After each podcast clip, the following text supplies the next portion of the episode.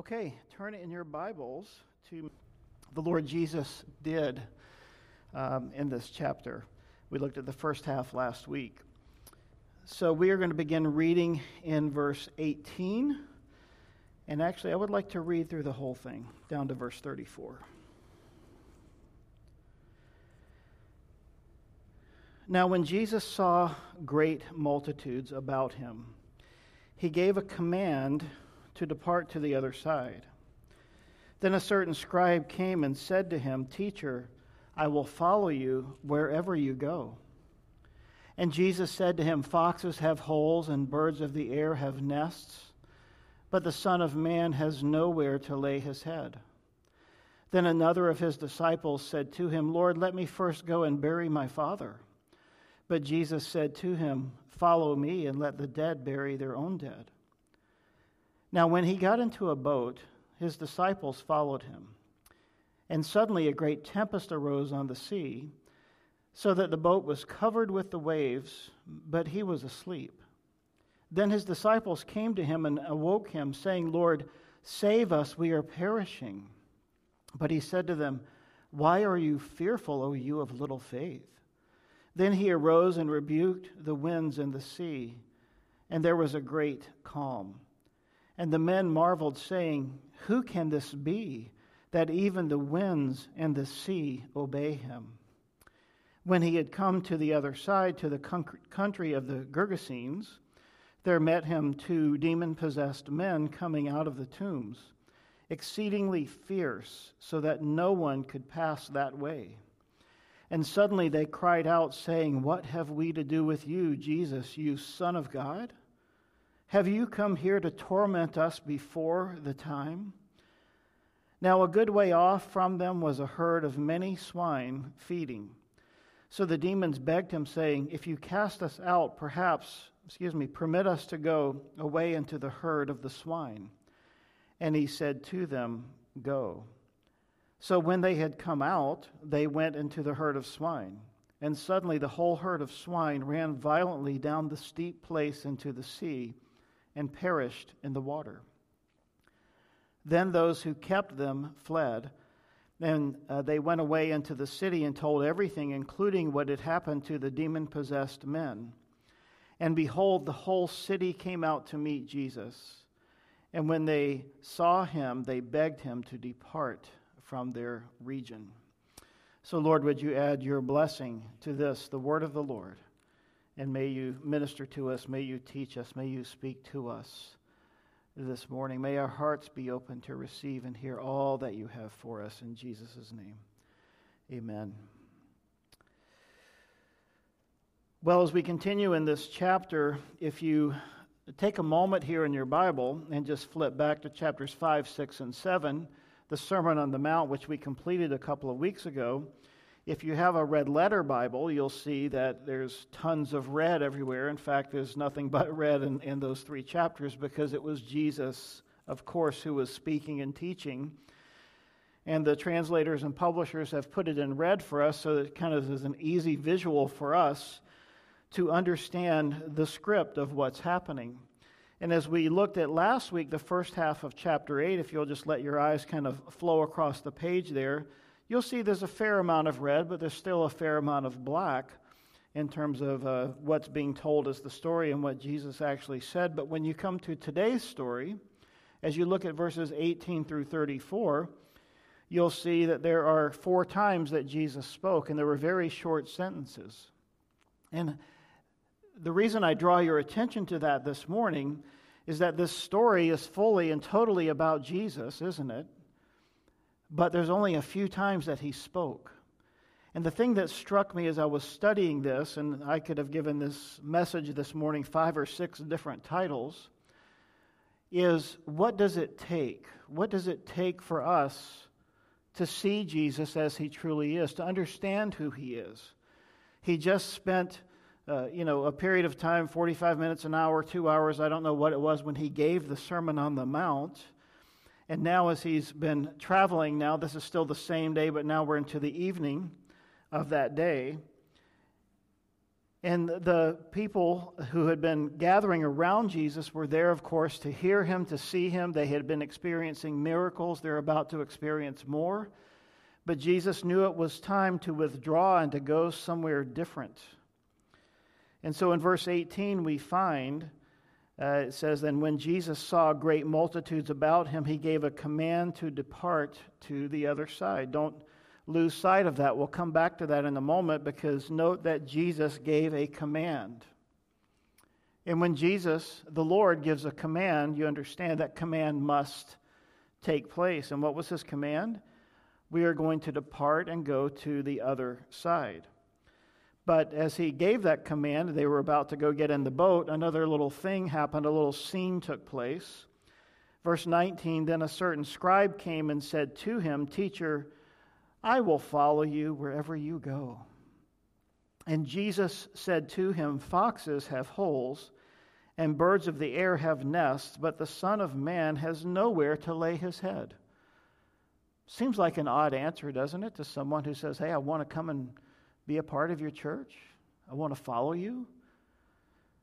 You see, this certain scribe, as we're told in verse 19, and the scribes were usually a person of means or wealth. These are people who had everything, they had all the luxuries of life. And Jesus answers people in the way that they need to be answered. He's never rude, he's never cruel, and certainly his response is none of those things. But his response is very accurate, his response is very truthful. And Jesus said to this man, Foxes have holes, birds of the air have nests, but the Son of Man has nowhere to lay his head. And so Jesus gives him this answer, saying, meaning, following me has a cost. If you follow me, you're going to have to give up something.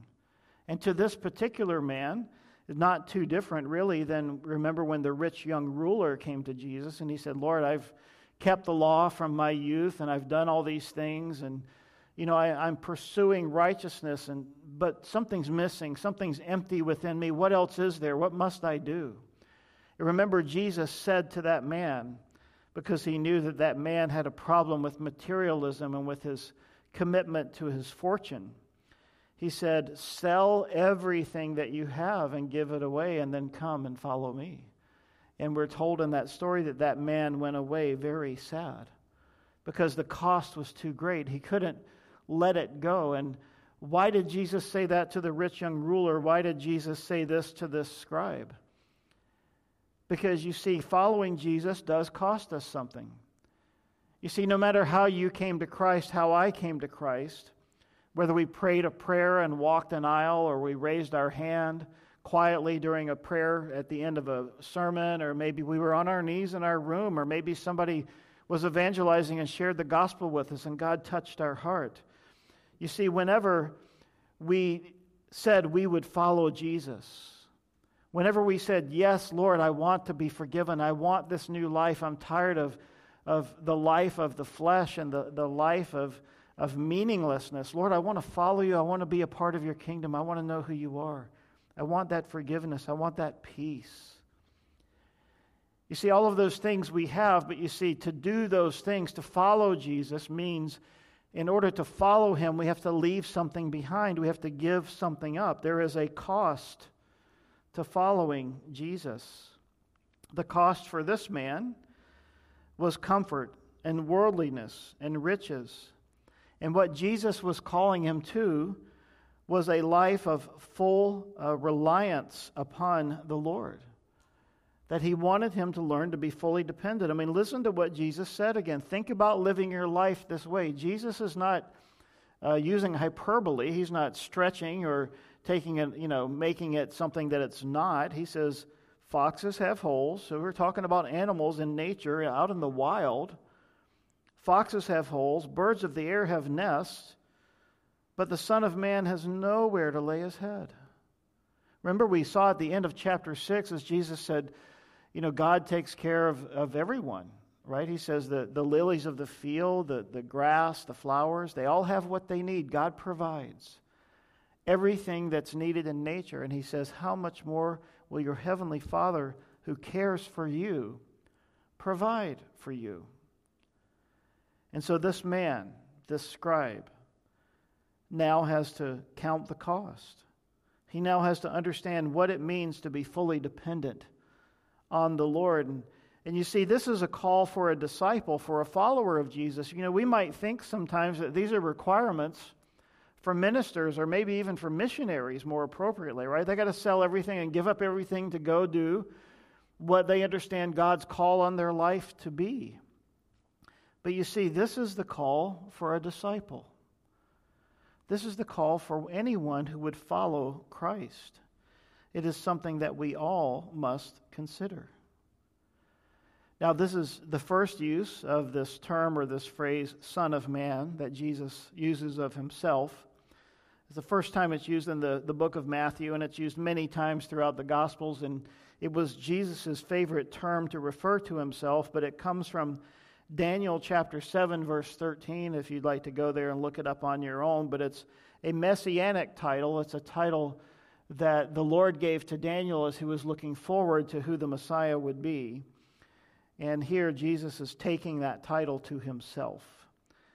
And so when he used the title the Son of Man and speaking back to this scribe, certainly the scribe would have known what Jesus was referring to that he was the Messiah. And he's saying, if you want to follow me, if you truly consider me to be the Messiah, then you understand that something has to go in your life. Now, in verses 21 and 22, we find a similar situation. It says, Another of his disciples said to him, Lord, let me first go and bury my father. But Jesus said to him, Follow me and let the dead bury their own dead. That sounds a little harsh to our ears, doesn't it? But let's, let's take this apart. Let, let's peel it and understand it. Understand first, there in verse 21, what the man was saying, or the disciple was saying to Jesus. He said, Lord, let me. Maybe you want to circle that. If you're a circler or a writer or a highlighter in your Bible, circle that phrase, Lord, let me.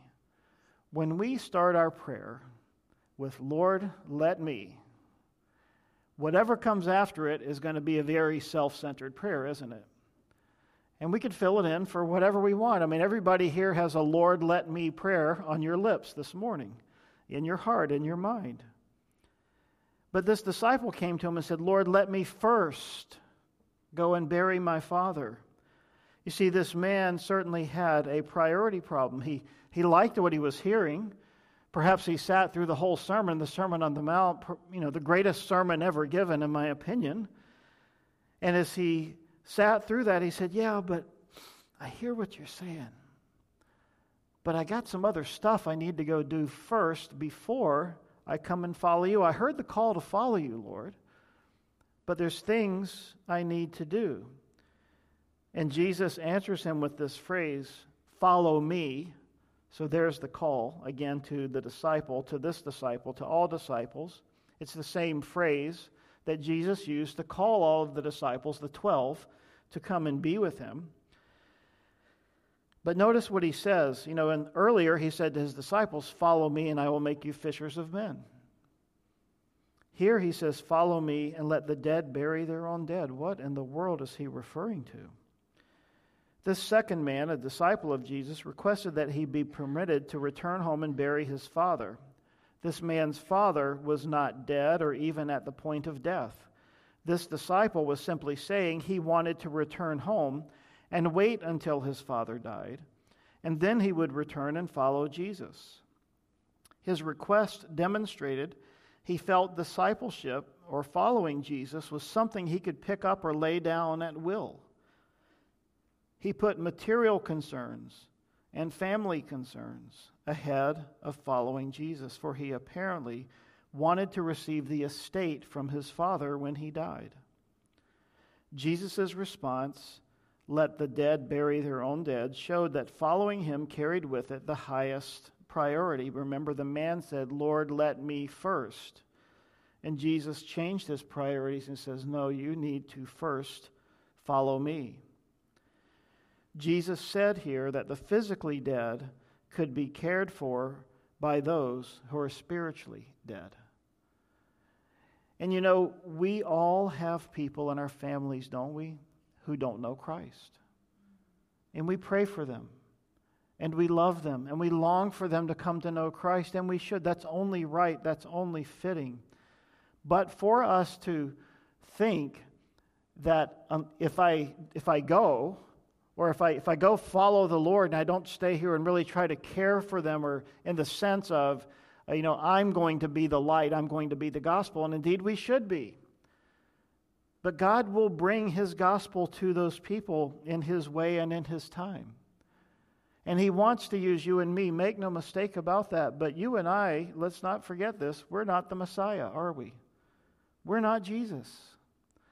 And so God will use whom He will use in these situations. And we need to understand that it's you know, more important. And, you know, we live in a world where people say, you know, make sure you have good self care and all that. Well, there's a bit of self centeredness to that. We should take care of ourselves. But when it comes to spiritual matters, we absolutely should take care of ourselves.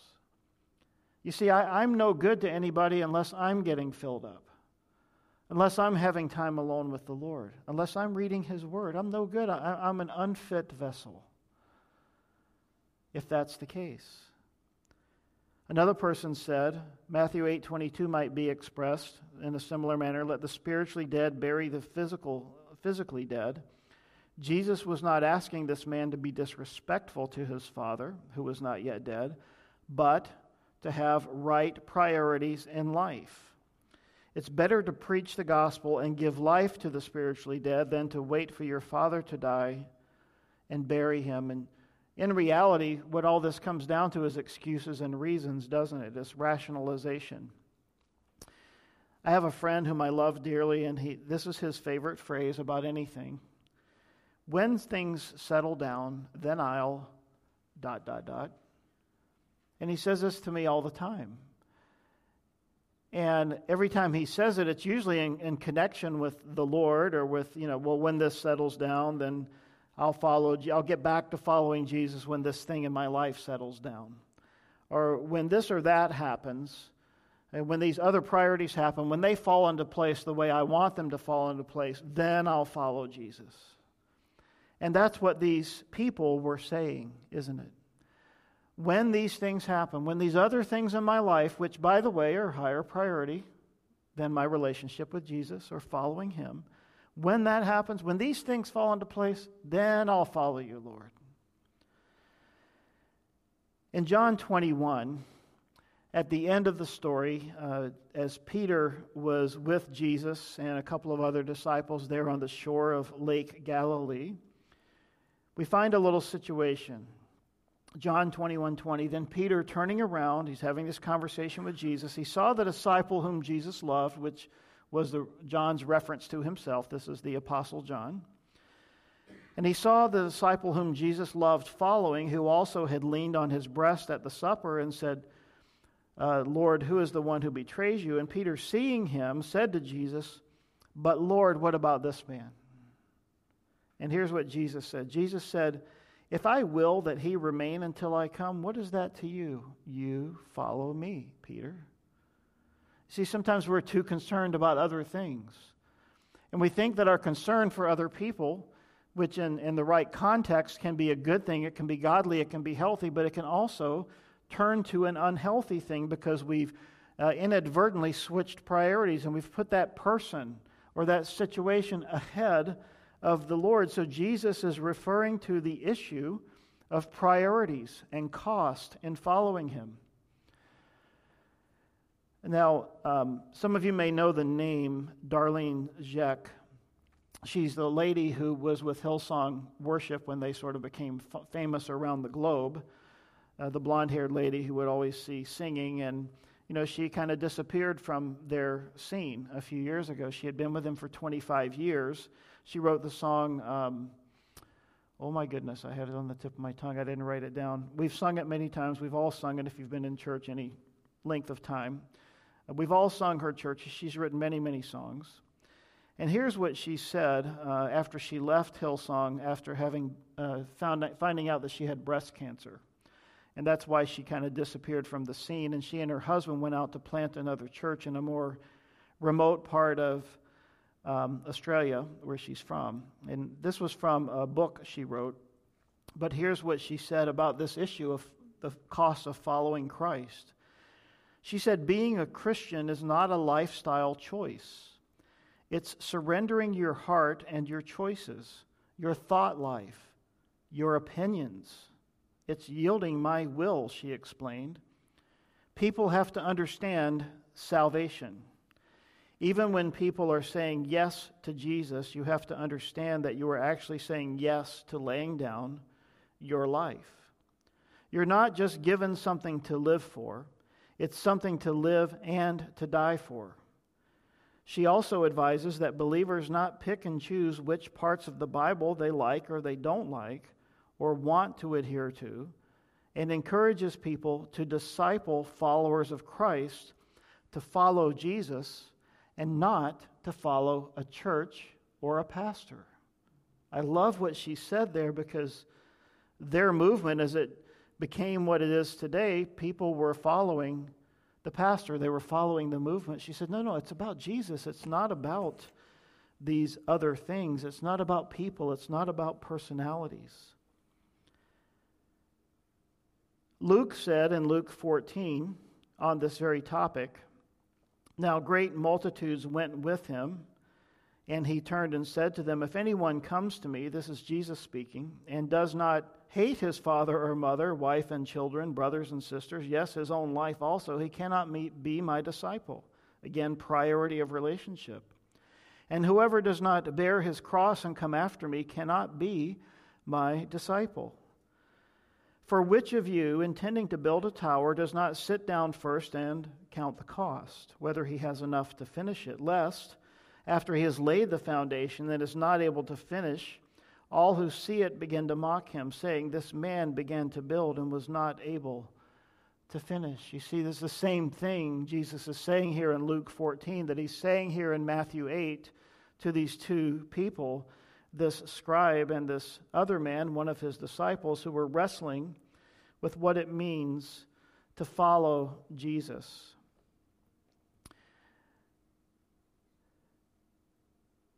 J.C. Ryle, who's one of my favorite authors, wrote this on this passage, and I uh, wanted to share it with you. It's a little bit of a lengthy quote, but I, as I read it, I just thought, man, this is so uh, appropriate for what we're considering this morning. There is something deeply impressive in both of these sayings, the ones we've just studied here in Matthew. They ought to be weighed well by all professing Christians. They teach us plainly that people who show a desire to come forward and profess themselves to be true disciples of Christ should be warned plainly, excuse me, to count the cost before they begin. Are they prepared to endure hardship? Are they ready to carry the cross? If not, they are not yet fit to begin. They teach us plainly that there are times when a Christian must literally give up all for Christ's sake, and when even such duties as attending to a parent's funeral must be left to be performed by others.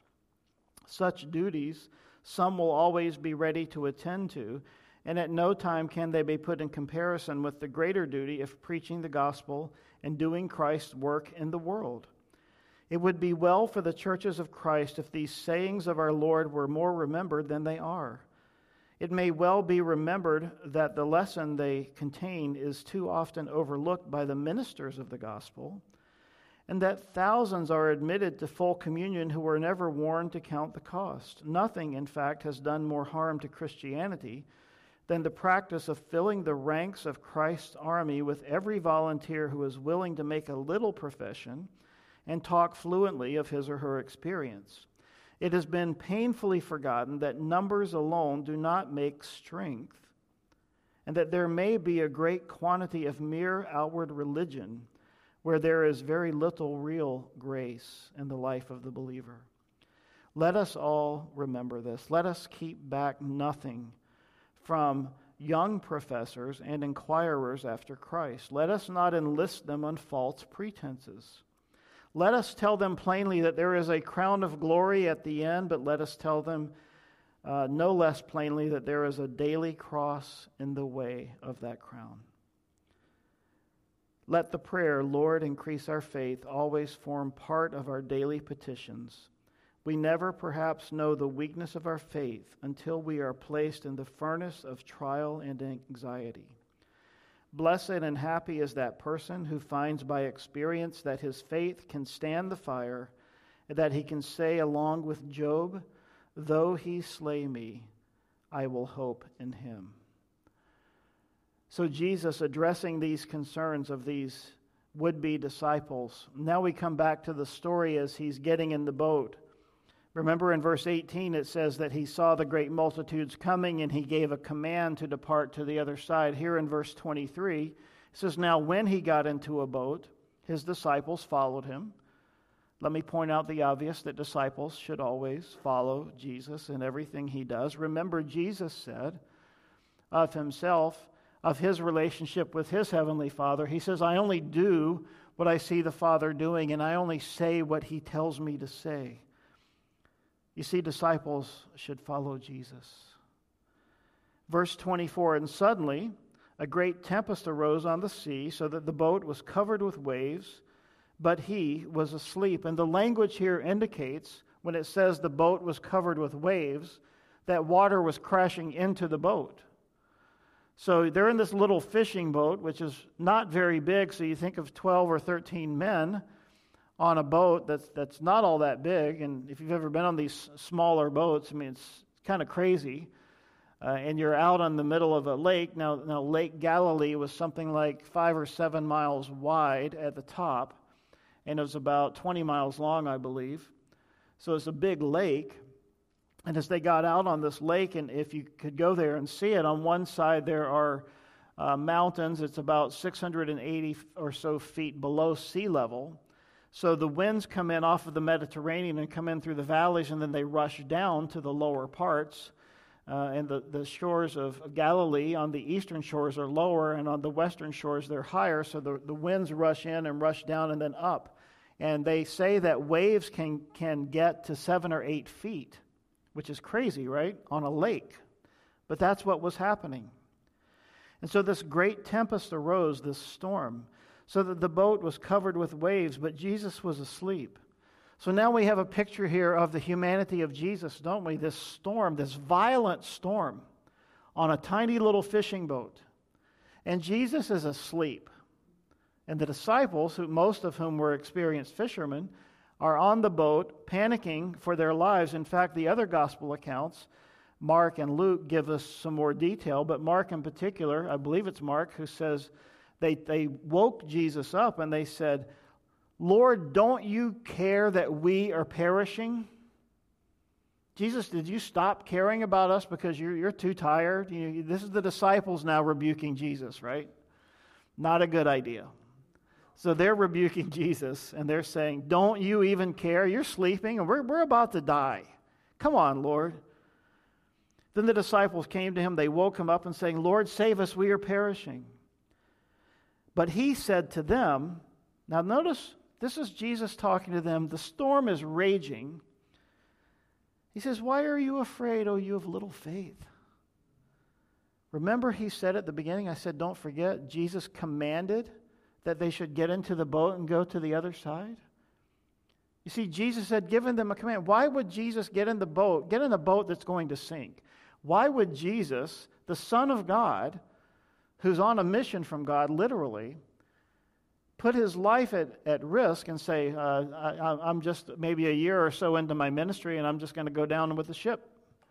My ministry is over. You see, they didn't hear what he said. And isn't that so true of us so often? This is why we need to read God's word over and over and over because we don't hear it, we don't see it. Jesus commanded them, let's get into the boat and go to the other side. Why are you fearful, O you of little faith? Jesus rebuked their fear and their unbelief. He wasn't upset at their request of waking him.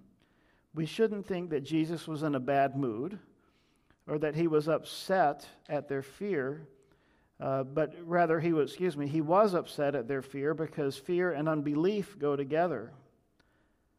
And then he arose, that we are told in verse 26, and he rebuked the winds and the sea, and there was a great calm. You see, here's the way we want Jesus to work in our lives, right? We want Jesus to speak to the storm, and then we want him to speak to us. But you see, he speaks to the disciples in the storm, and then he spoke to the storm. Something that we need to remember. So often, our faith, the weakness of our faith, needs to be rebuked first because of our fear and our lack of trust while we're in the storm, rather than having the Lord calm the storm first. You see, that's what we want. Lord, make it go away. Jesus undoubtedly knew the storm was coming, and certainly he could have prevented it, but he permitted it that he might teach his disciples some lessons. You see, the storm came because they obeyed the Lord. You see, they got into the boat to go to the other side. They were obedient to what Jesus said. Remember, it said they followed him into the boat. So the storm came because they were obedient and not because they disobeyed him. Jesus was asleep because he rested confidently in the will of his Father. And this is what the disciples should have done. Instead, they became frightened and accused Jesus of not caring. Matthew wanted his readers to contrast the, quote, little faith of the disciples with the, quote, great faith of the Gentile centurion. Remember just a little bit earlier in the same day? We looked at it last week. Remember the centurion who came to Jesus? And he said, I've got a servant in my house who's dying and he's paralyzed and his life is terrible and it's just, he's being tormented daily. He's suffering. And he said, Lord, if you're willing, right, you can heal him. And Jesus said, I'll come to your house. I'll heal him. And he said, No, no, no, Lord, you don't have to come to my house. All you got to do is say the word. You see, I'm a man in authority, I'm a centurion. I know how authority works. And I, I say to one person, do this, and he does it, and to another servant, do that, and he does it. You see, that's how it works. If you have authority, if you have true authority, you give a command and it happens.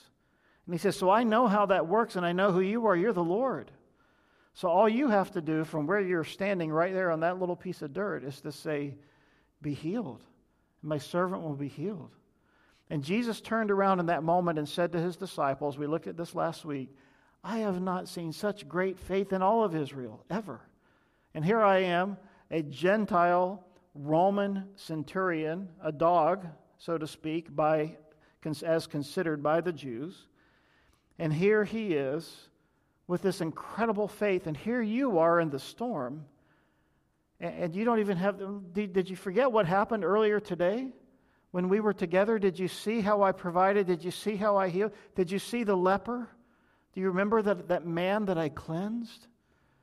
And the healing that I brought to people? And, and you're worried about a storm, a windstorm, a wave storm on, on a lake? Some has said, as we seek to apply this to our lives, you see, this was a literal storm that happened. They were in a very violent storm. But so often we want to take this and look at it and apply it to our lives, and then we, we go, oh, you know, the storms of life, right? Some have said there are storms of correction, and some have said there are storms of perfection. Storms of correction and storms of perfection. You see, God uses the storms, whether they be a literal physical storm, where we're fearful for our lives, or maybe it's just difficulties or trials or circumstances that we're going through, storms of correction or storms of perfection. Someone has said, you're either going into a storm, in a storm, or coming out of a storm, or about to go back into the next storm. You say, now, wait a minute, that's kind of a bleak view. Well, isn't that somewhat true in our lives? You know, we hit that point in life where there's this calm and we're like, man, this is great. I wonder what's about to happen. You ever have that thought? I do. With regard to storms of correction, there's this amazing uh, passage in Hebrews chapter 12. And it's the passage that talks about the chastening or the correction or the discipline of the Lord. And he says, And you have forgotten the exhortation which speaks to you as to sons. My son, do not despise the chastening of the Lord, nor be discouraged when you are rebuked by him. For whom the Lord loves, he chastens, and he scourges every son whom he receives.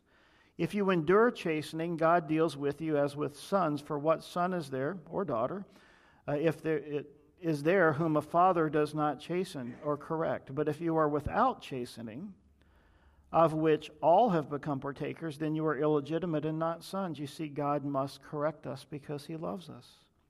Furthermore, we have had human fathers who corrected us, and we paid them respect. Shall we not much more readily be in subjection to the Father of spirits and live? For our fathers indeed for a few days chastened us as seemed best to them, but he, that is God, for our profit, that we may be partakers of his holiness. Storms of correction and storms of perfection. Well, they arrived to the other side of the lake in verse 28, and when Jesus had come to the other side, to the country of the Gergesenes, or uh, another passage that calls it the Gadarenes, which is the same thing, uh, there met him two demon possessed men coming out of the tombs, exceedingly fierce, so that no one could pass that way. And suddenly they cried out, saying, What have we to do with you, Jesus, you Son of God? Have you come here to torment us before the time? Mark and Luke, in their accounts, wrote of one demon possessed man. Here in Matthew's account, he says there are two, but it would seem that one of the men was more uh, predominant in uh, maybe his possession of being demon possessed, and that he was maybe more the leader. Uh, so I don't think there's a conflict in the Gospels. I think that it's kind of like if you think about when you tell stories of something that happened, you know, you see a car accident on the road. You don't tell about all the other cars there. You might say, hey, there was this one guy who cut a guy off and the other guy T boned him or in the intersection. So it was, you know, the guy who cut the other person off. And so that's what we talk about. That's what the police officer wants to know about. And in this situation here, there were two demon possessed men coming out of the tombs, but there seemed to be one who spoke. And in verse 29, suddenly they cried out.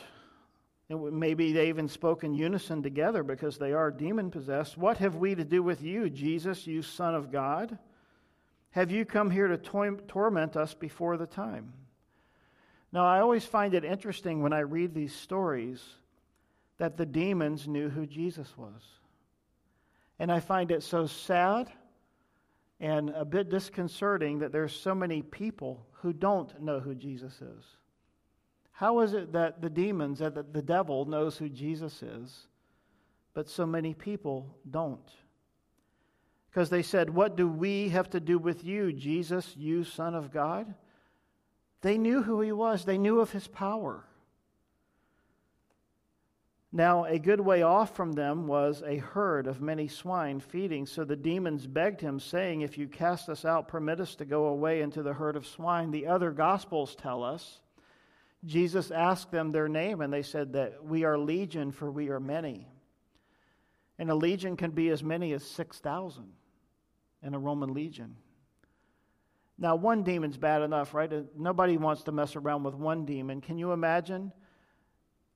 Having many, having a legion of demons, having thousands of demons inside of one human body? It is beyond comprehension. And we are told earlier uh, in this passage that the people wouldn't even go that way. Wherever these, these two men were, whatever cave or graveyard that they lived in, people wouldn't go by there. You might think, you know, for example, there's a short path. If I go from here to there, I can get to where I need to go pretty quickly but I can't because that's past the tomb where these men live. So I'm going to have to go up and around and take the long way. I can't go that way because Satan has blocked the way with his possession of these men. So these demons, after having identified themselves to Jesus and realizing who he was, the demons begged him. So the demons knew who Jesus was, right? Saying, If you cast us out, permit us to go away into the herd of swine. You see, there are uh, fallen angels. We're told about that in uh, Revelation, the book of Revelation, where we're told that the tail of the dragon took with him a third of heaven, and it seems to be referring back to Isaiah 14 and Ezekiel 28, where we find the story of how Satan fell from grace, fell from heaven, fell from the presence of the Lord. And it would seem that he took a third of the angels of heaven with him. But now we're talking about not angels, but demonic spirits. Demonic spirits, we know from Scripture, we don't have a time to do a study on demonology and all that stuff today, and it's a little bit unnerving, frankly, to do it. But demonic spirits do not want to be unembodied. They prefer to have a host, they prefer to have a body. And so these demons, now being cast out of this man or out of these men, said, Well, at least let us go into the pigs. And Jesus said to them, and this is the only word Jesus speaks in this passage, and that's why I asked you to look at this earlier. Again, if you look at verses 28 to 34, there's one word in red in verse 32, and it's the word go. That's all Jesus said. So here's what happens they pull up in the boat, these two men meet them. This whole interaction takes place with these demons speaking to Jesus, and this just crazy thing happening. And the only thing Jesus said in that whole situation was, Go. And he commanded these demons to leave these men. So when they had come out, they went into the herd of swine, and suddenly the whole herd of swine. Now, you know, a human body is a, a sentient being, meaning a person who has ability to think and, and to verbalize and all those things. And the demons could use the voice of the man, and they could use their hands and their feet, and you know, they could speak to other people, but here we are in pigs. Remember, they're demons, they're not God. They didn't give the pig a voice. And what happened is the demons enter the pigs, is that the pigs or the swine became so frenzied. I mean, what happened was so crazy, they immediately did the only thing they could think of, which is to run down the hill into the water and kill themselves. And then those who kept them fled. And they went away into the city and told everything, including what had happened to the demon possessed men. You know, we can make some observations here. I mean, whenever demons are involved, we know what's not good. We know that demons are not doing anything for anybody's good, right? They, they, no one's good is in mind. Certainly, the glory of God is not in mind. Only their own ill will, only their own evil intents are what is in mind. And I don't know if you've ever encountered someone who's demon possessed. I, have only done that a couple of times in my life. But if you want to do that, I would suggest you go into the inner city, into the homeless population, into people who were ravaged by drugs. You see, drugs, according to the Bible, we, we often miss these things. When you look at the lists of things that are of the flesh or things that are of the devil, one of those things in those lists as we look at, you know, uh, lying and stealing and cheating and murder and adultery and all those things. In that list is always the word sorcery. And the word sorcery is the Greek word pharmakia. And the devil often uses drugs, illegal drugs, things that people should not be putting in their body, as a gateway to gain access to their heart and their soul. And I don't believe, and there's a study out there I've published uh, on the uh, podium on the uh, Welcome Center uh, that I don't, I don't believe a believer that a Christian can be demon possessed. And there's a, scripture, uh, a sheet full of scriptures on that, so we're not talking about that, but we're talking about people who don't know Christ. And it is scary to meet people to, to think that they could be demon possessed. Just because someone takes drugs doesn't mean they're demon possessed, by the way. I'm not saying that. But I am saying that it is a gateway for Satan to come in. And there is a sense, if you are a spiritually aware and sensitive person, and you've been born again by the Spirit of God, when you encounter these things, it just makes the hair on the back of your neck stand up. And this situation, I, you know, we're not told what happened with the disciples, right? The disciples are here witnessing this whole thing. And I imagine that these guys were behind Jesus and not out front. They weren't standing beside him going, Okay, Lord, I'm ready to go into battle with you. What do you want us to do? You want us to take care of these guys for you? No, I don't think they were doing that. I think they were behind Jesus and maybe even still on the boat, ready to make a quick getaway if they had to. But we're told in verses 33 and 34 then those who kept them fled. That is, those who kept the flock of the, the, the herd of the swine. And they went away into the city and they told everything, including what had happened to the demon possessed men. You know, we need to understand something here. This, this passage proves something to us, as does the rest of the scriptures whenever it speaks of Satan or the devil. There is a real devil. his power is limited. Jesus is the great deliverer from the devil. And as evidenced here, the world rejects Jesus. As Jesus is evidenced here that they asked him to leave. In verse 34, behold, the whole city came out to meet Jesus. Now, you would think if you stopped right there, they would be like, wow, this is pretty cool, man. We need to go see this guy who cast out the demons. And when they saw him, they begged him to depart from their region. Wow, they asked Jesus to leave. Would you just please leave? No concern for the men who were demon possessed, no concern for their souls, no concern for their lives. We're not told the backstory of these men. Perhaps they had families, perhaps they had children, perhaps they had wives. And this horrible thing happened where demons entered their lives and took possession of them. And instead, these people seem to be more concerned about their money, about the, the money that they, they, they just lost when the swine all ran into the sea. Hey, Jesus, you just killed our profit. You need to get out of here. Okay? You're costing us money. Just leave. Now, this happened, we saw this happen in the book of Acts. I don't think it's a stretch at all because remember, Paul was in a city and he was preaching, and there was a, a demon possessed girl following him, and she was, oh, these are the servants of the Most High God. So the, de- the demon in her was again recognizing that Jesus was in these men, that the Spirit of God was in these men. And Paul turned around and uh, he was annoyed, we're told in the scriptures, and he turned and he said, Leave her.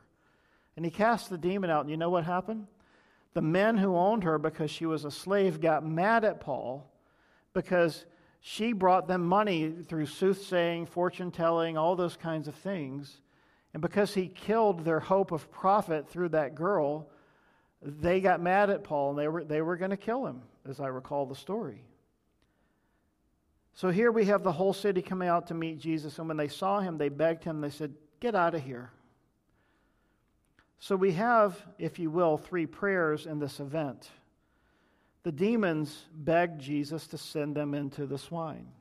That was their prayer. Jesus, when you pray, you pray to Jesus, right? You pray to, pray to God. The demons asked Jesus to send them into the swine. Jesus granted that request. The citizens begged him to leave, and he did that. And then we're told uh, again in the other accounts that this man came to Jesus after he was healed in his right mind. It says he came to Jesus and he says, Lord, let me go with you. Let me follow you. And we know that Jesus told this man, You know, I think you should just stay here and tell everybody what God's done for you. You give a testimony of what God's done for you.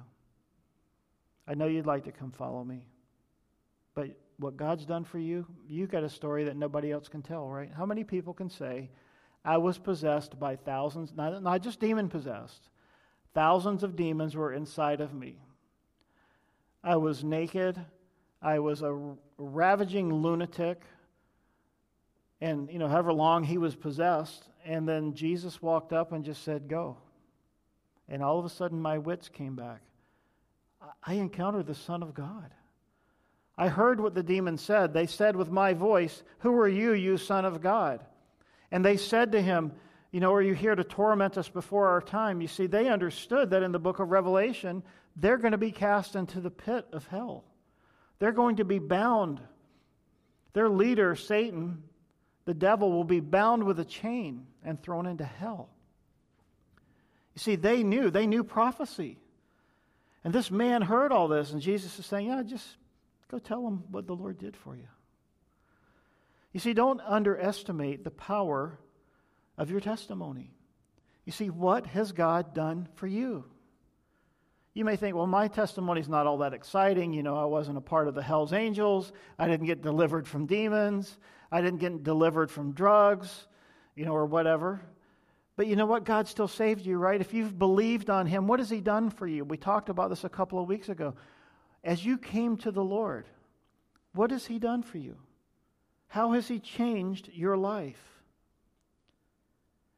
This dramatic incident is most revealing. It shows what Satan does for a man. Satan robs him of sanity, of self control, fills him with fears, robs him of the joys of home and friends, condemns him to an eternity of judgment. It also reveals what society does for a man in need. Society restrains, isolates, threatens, but society is unable to change a person. See then what Jesus Christ can do for a man whose life is now whole. Its, its bondage is broken. The man has been healed. Forgiveness has come. Salvation has come. And what Jesus did for these two demoniacs, he will do for anybody. Go and tell what the Lord has done for you. You see, what does it take for people to see who Jesus truly is? Maybe it's just a word of testimony from you and me. But I can tell you this because the world is watching us as we call ourselves Christians, followers of Christ. If we do it in a lukewarm fashion, if we do it in a way where there's no mark of Christ on our lives and where there's no fruit, we talked about fruit last week as well. If there's no fruit, then what does the world see? What is their example? The world needs to see changed lives. And we can't change ourselves, right? God has to change us, the Lord has to change us.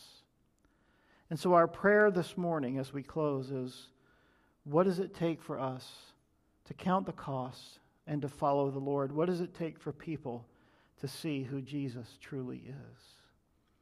And I pray that through my life, because He needs to do a work in my life, and in our lives, that He would do a work and we would be open to it and we would count the cost and we would ponder, we would pray through the questions. What does it mean to count the cost and follow Jesus? Like those two men who came with their questions earlier. You see, I don't think the goal of Scripture or the goal of what we've studied today is for any of us to walk out of here feeling condemned.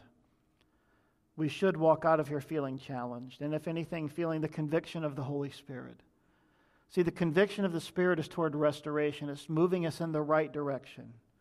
We don't walk out of here depressed and defeated. We walk out of here understanding that God loves us and He wants to do so much more within my heart and through my life and through your life than, he's currently, than He currently has access to. You see, He wants more. He wants more of you. And He wants you to have more of Him. And that's the goodness of God at work in our lives. I forgot to mention earlier when I was praying for people, um, I had spoken with Anna. We prayed last week for her dad, and she uh, they went out for the week and just got back, and she said that her dad uh, does have a worst case scenario with his brain cancer. So uh, he has at the most a year to live if he if he does all of their treatments. So uh, as we close this morning, uh, I also want to pray for him. I apologize that I forgot to mention that. So let's just close in a word of prayer this morning. Lord, we pray for um, Anna's dad. We bring him before your throne this morning, Lord. And first of all, we're grateful that he knows you, that he's your son. But as we pray for him, Lord, we, we ask if you would be gracious and if it's your will, would you spare his life and would you heal him? And Lord, if you choose to do something else, if you choose to to allow this thing to progress. We pray that you would provide immeasurable grace and comfort during this time. And for the family, Lord, I can't imagine waking up one day having a headache or a seizure and then finding out you have this and your time is so short. So, Lord, please bring the Spirit of God and the Word of God to bear upon this family. Lord, minister to them. Bring healing to them if there's anything that needs to be um, brought to light or dealt with in these last days, if indeed that is the path. And we pray that you bring comfort to Anna and all her siblings and the grandchildren and everyone involved, Lord. And for what we've heard and considered here today, Lord, would you, would you bless us, Lord? Would you fill us up? Would you encourage us as we go? Would you stimulate us, Lord, to just open up our hearts to you in a more full and complete way? And Lord, may you have your way in us. And may you bless us today, Lord. In Jesus' name we pray. Amen.